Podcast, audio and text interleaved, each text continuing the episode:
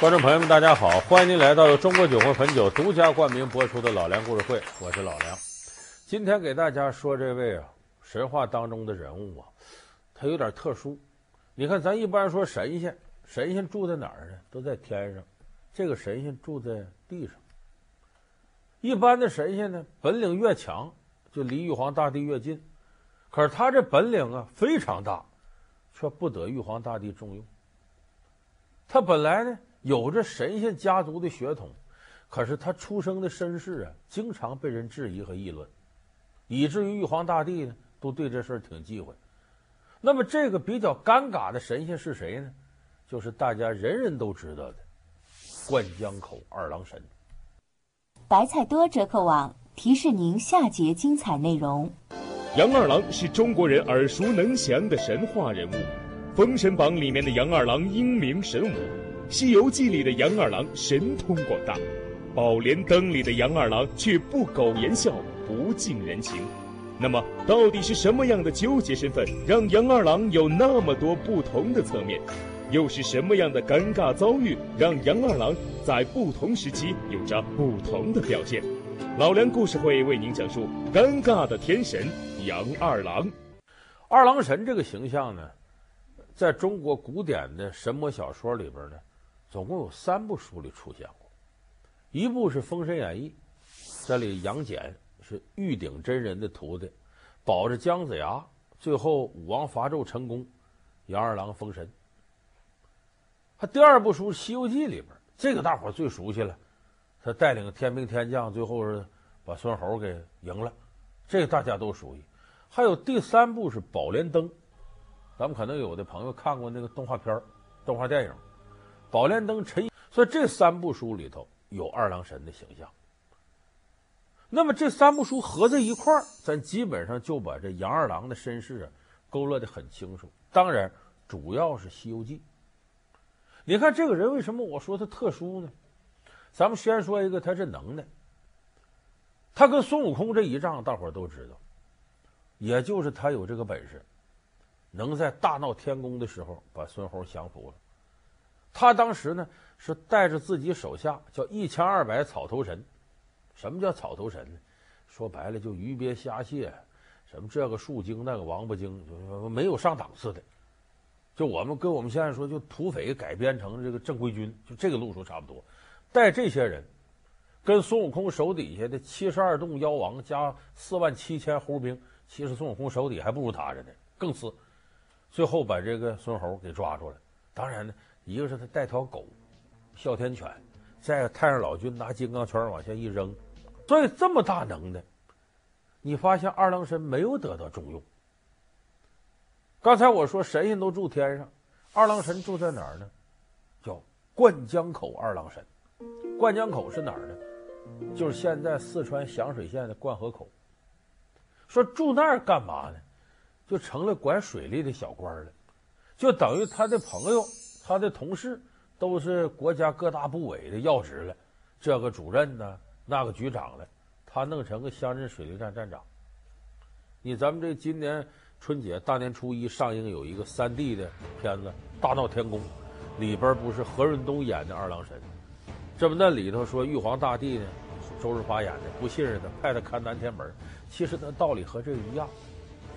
就你看那个电影里头都反映二郎神不受重用，所以要勾这股怨气，这是有来头的。就二郎神能耐大，不得重用，而且这个差距简直差的太大了。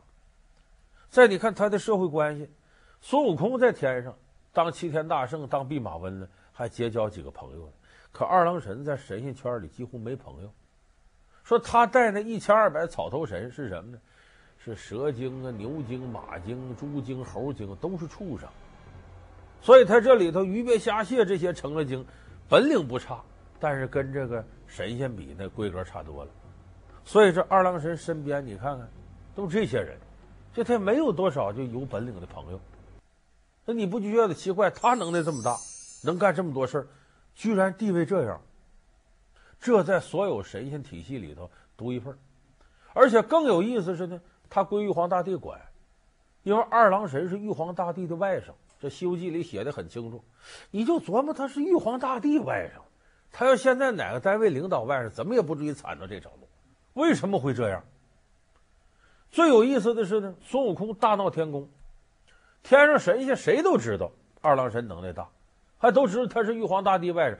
那最后把这这这玉皇大帝给闹够呛，但居然这些神仙没有人跟玉皇大帝提，请二郎神来了。说二郎神不来吗？谁提的？一个外人，观音菩萨。陛下，南海观世音菩萨来了。好，迎接。观音是哪儿的人呢？西天如来那边的人，跟玉皇大帝是两个体系的。一个体制外的人，跟体制内领头的说：“你里边有一个人能能替你解决危难，你不觉得这奇怪吗？”观音菩萨保举，这才把关江口二郎神请来，然后把孙悟空抓住。你就想想，给人感觉好像这玉皇大帝呀、不愿意提自个儿这外甥，都不愿意碰。他下级更知道，只要跟玉帝一提二郎神，玉帝敏感、难受，甚至愤怒。咱别惹这雷。为什么会不到危难时候，二郎神都出不来？玉皇大帝为什么对这个亲外甥这么敏感呢？因为二郎神是皇室丑闻的一个代言人。为啥？这就是二郎神的来历。玉皇大帝拿自己这个外甥当做自己家族的耻辱，为什么呢？《西游记》里写的很清楚。二郎神的母亲是玉皇大帝的亲妹妹，叫云华仙子。这个明朝时候有本书叫《二郎宝卷》，里边专门提过这个故事。这云华仙子在天上啊，就觉得人间好，因为神仙是没法通婚的。咱有的说，那怎么没有玉皇大帝、王母娘娘？不对。王母娘娘跟玉皇大帝是同事，不是两口子，各管各的。这个云花仙子在天上一看人间好，完我一说这个，咱有不少观众朋友想起一堆来。哎呦，七仙女在天上看着冬泳了，啊，织女在天上看牛郎，反正天上这女的怎么就喜欢地上老爷们儿，这这成了个规律了。这云花仙子一看人间好啊，男欢女爱多好啊，下界了，在阙州城里呢，看上了一位书生。这个书生姓杨，叫杨天佑，为人老实，很有文采。云华仙子喜欢上他了，俩人就在一块同居了。所以这是非法婚姻呢，因为神仙不承认你这个事儿。你是神仙女神，你怎么能跟凡夫俗子、普通男人在一块呢？生下了一儿一女，这一儿就是杨戬、杨二郎，一女叫杨婵，就是后来沉香的母亲三圣母。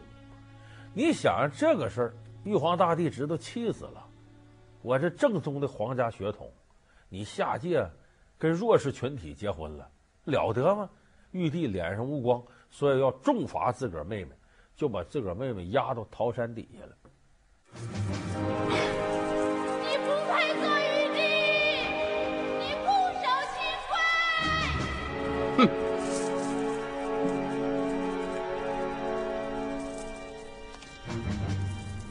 化作桃山，将其压在桃山之下。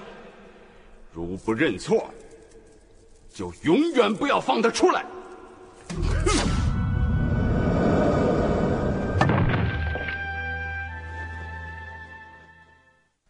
这后来，这个杨戬一点点长大了，问自个儿爸爸：“说我怎么没妈呢？”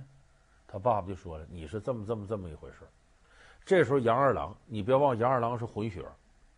一半神一半人，有能耐，所以后来又拜元始天尊徒弟玉鼎真人为师学能耐，学成了之后，拿把斧子刀劈桃山，直接一斧把桃山整个劈开了，把他母亲从里头给救出来。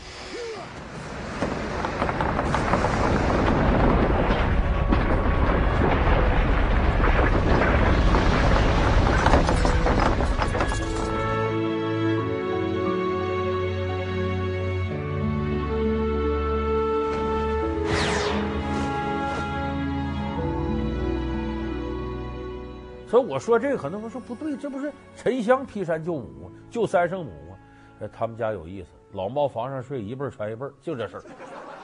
所以其实最早传说是什么呢？是二郎神劈山救母。所以你想想这个事情，玉皇大帝当年以此为耻辱，后来二郎神这么一闹，力劈桃山救母，天下全知道了。哦，玉皇大帝他妹妹不正经。下界跟人家勾搭，就还生个孩子。二郎神说白了私生子，虽然是玉皇大帝亲外甥，这个来路有点难堪。所以玉皇大帝认为你这个杨二郎啊是皇室丑闻的代言人呐，你让你这事宣扬出去，我们这玉皇大帝这皇家贵族这脸往哪搁？所以玉皇大帝根本就不喜欢杨二郎。老梁故事会为您讲述尴尬的天神杨二郎。老梁故事会是由中国酒魂汾酒独家冠名播出。还说不重用他，可管他叫二郎显圣真君呐，这是他封号啊。这个跟玉皇大帝一毛钱关系都没有，这纯属人自个儿奋斗打出来的。怎么打出来的呢？杨戬呢拜了个师傅，这个师傅就是昆仑山元始天尊座下弟子玉鼎真人。这《封神演义》里写的，这玉鼎真人呢，实事求是说能耐不大，跟那几个师兄弟儿啊，可能跟姜子牙能差不多，跟什么燃灯道人呢、太乙真人呢，呃。文殊广法天尊呢，巨留孙呢，和这些师兄弟比，他都比不了。其实杨戬心里头也不怎么服玉鼎真人，但玉鼎真人这个人智商很高，就看出杨戬将来必成大器。杨戬没怎么提拜他为师，他也耐心的教。杨戬跟他学了三年，能耐比师傅都大，天分好吗？学成之跪下磕头行拜师大礼，玉鼎真人很感动，就杨戬还记着这恩呢。其实这时候杨戬能耐。已经比师傅大，学成这身能耐，才劈山救母。之后辅佐姜子牙武王伐纣，人是立下汗马功劳了。你翻个《封神演义》，你看姜子牙身边这几个好使的人，杨戬是最管用的。一旦有危难，他都冲到前头，而且能耐也确实大。杨戬去探敌营，到现在还没回来。武王放心吧，他不会出事。什么黑乎乎什么东西？啊，这是猪啊！啊，是猪啊！哦，这就是妖怪猪子珍，快砍了他！杨大哥，是你吗？你在哪儿？我在猪的肚子里，快砍了他的头！嘿，杨将军，杨兄弟，你又立了大功了。所以后来姜子牙封神。《封神演义》封神封神是指什么？人死了之后才能封神。可是《封神演义》里边呢，有七个没死就活着封神的，谁呢？老李就占四个人：托塔天王李靖、金吒、木吒、哪吒四个，再加杨戬、韦护、雷震子。这哥四个前头爷四个啊，李靖加这仨儿子，这都是有根儿的。原来陈塘关总兵，后来托塔李天王，有正根儿的。这韦护跟观世音菩萨好。韦护就后来这委托护法嘛，哎，那个雷震子什么呢？是文王的干儿子，所以你说没点关系，想活成神，你都做不到。只有杨戬是草根奋斗上来的，真有那么大门亲戚，玉皇大帝外甥，拿这事当耻辱，谁都不敢提。所以杨戬凭着真本事，打拼了一片天下，到最后在天上封他，怎么封？二郎显圣真君。你注意这几个字太有学问了。显圣真君为什么叫显圣？他本来就是圣，他就是神仙，怎么还用个显字呢？意思说他过去不明显，给压到那儿了，到现在立了功了，才把他显出来。显圣，显圣有一个词儿能跟比，显圣真君。我给你对《还珠格格》，为啥？还珠是什么意思？若干年前，在济南大明湖畔碰到夏雨荷，这大伙都知道这掌故啊，乾隆皇帝的风流韵事。本来呢，这个格格是格格，但是流落民间，如同一个宝珠珍珠，没有显出来。现在回到宫里了，成为正式的格格了，这才叫还珠格格。所以显圣真君好比还珠格格。就这是二郎神，就之所以最后能封成这个衔儿，那完完全全是因为他自个儿能耐大，干到这程度了，才给了他这么个衔。所以你说这个二郎神呢，本身是非常不容易的，啊，经历了这么多的挫折，才混到现在这个地步。但是由于自己呢，代表着皇室的丑闻，始终玉皇大帝也不愿意重用他，巴不得给他拨了的远一点的，眼不见心不烦。那么说这个二郎神呢，这个遭遇，刚才有的观众朋友听我说这个，就说他们家怎么这么像呢？因为咱们看《宝莲灯》里头不就是吗？三圣母。就叫杨婵，就是杨戬的妹妹，云华仙子的女儿。这个杨婵呢，按辈儿算，这有个传说吗？二郎神呢，对天上这九个太阳不满意了，抓住两个太阳拽下来。一看我再要抓那七个怎么办？没地方搁，先搁这儿，把两座大山拿来，把太阳压底下。然后那边有九七座大山，不行，我抓住那七，我也得搁山压着，搁个扁担，挑着七座大山追七个太阳。你说力气得多大？这是个传说，说明二郎神本事大。这华山搬过来，把自个儿妹妹压底下。很多人奇怪，你说二郎神不受这个害吗？打小孤苦伶仃的，啊，自个儿母亲让自个儿亲舅舅。给压到山底下了，学成记忆把这山劈开，母亲救出来，他就是受害者呀！他怎么能反过来还充当害人的人呢？一模一样。是我刚才说老冒房上睡，一辈传一辈嘛，他家就好出这个事儿吗？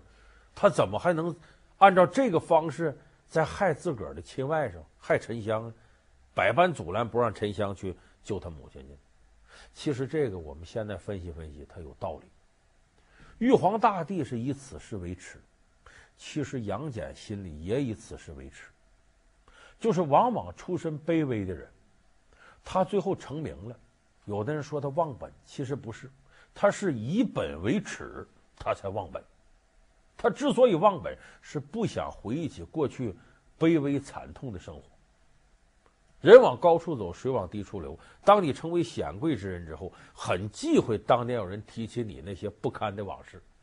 所以他要用同样的手段来重复当年的悲剧。所以杨二郎为什么会重复当年这种悲剧？就是他已经不是当年那个小二郎神了，他已经成为天庭一份子，他已经接受这个秩序给他带来的种种既得利益了。所以二郎神身上反映的是我们人类非常常见的一种本性。所以咱每一个骂二郎神这个那个的，你好好想想，自个儿身上有没有这样的倾向呢？咱们实事求是说，不是说我说大家不对，这种倾向本身是无可厚非的，因为今天的你和昨天的你不一样，你走到这个境界了，过去境界好多东西你不扔也得扔，否则你走不到今天。所以，我们每个人心中都有一个二郎神，就看你能不能走到显圣真君那个地步。詹姆斯邦德的原型到底是谁？军情六处的掌门人到底留下了什么传奇故事？德国的原子弹计划如何被军情六处发现和阻止？老梁故事会为您讲述神秘的军情六处。好，感谢您收看这期老梁故事会。老梁故事会是由中国酒魂汾酒独家冠名播出。我们下期节目再见。